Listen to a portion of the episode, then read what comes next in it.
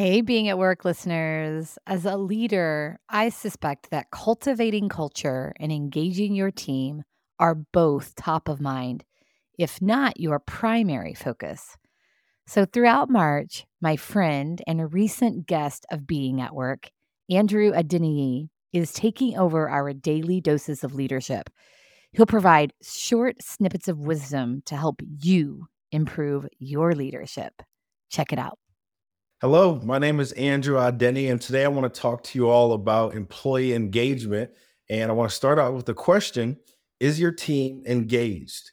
Right? The Truth of uh, Employee Engagement is a book that Patrick Lencioni wrote. And it's one of my favorite books because it talks about a story of how a retired business executive found his way uh, into a struggling restaurant, was able to help them turn things around. And that influenced what I created called the three M's of engagement that's measure, matter, and motivate. And one of the key things that any leader can do to ensure that their team is engaged is number one, to understand that turnover is costly, right? There's studies out there that show turnover costs roughly two times someone's yearly salary. So if you're wondering, I don't have enough time or I don't have enough resources to invest in people being engaged, you're paying a premium right now for those individuals who are not engaged. So first I want to start with measure.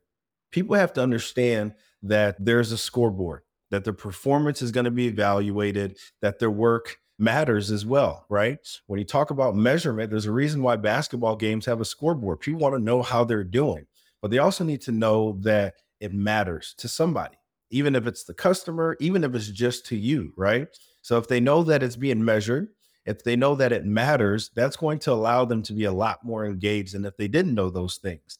And then the last M is motivate you have to be able to connect with your people in an individual way to understand what intrinsically motivates that individual. Is it public recognition? Is it people being able to know that there's growth and development opportunities for them? There's stretch assignments for that individual, right? What can you do to understand what motivates that person?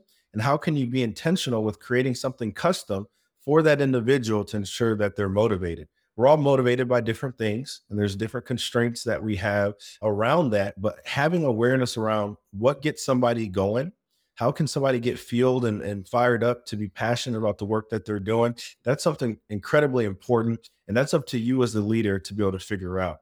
So the three m's of employee engagement measure matter motivate. Thank you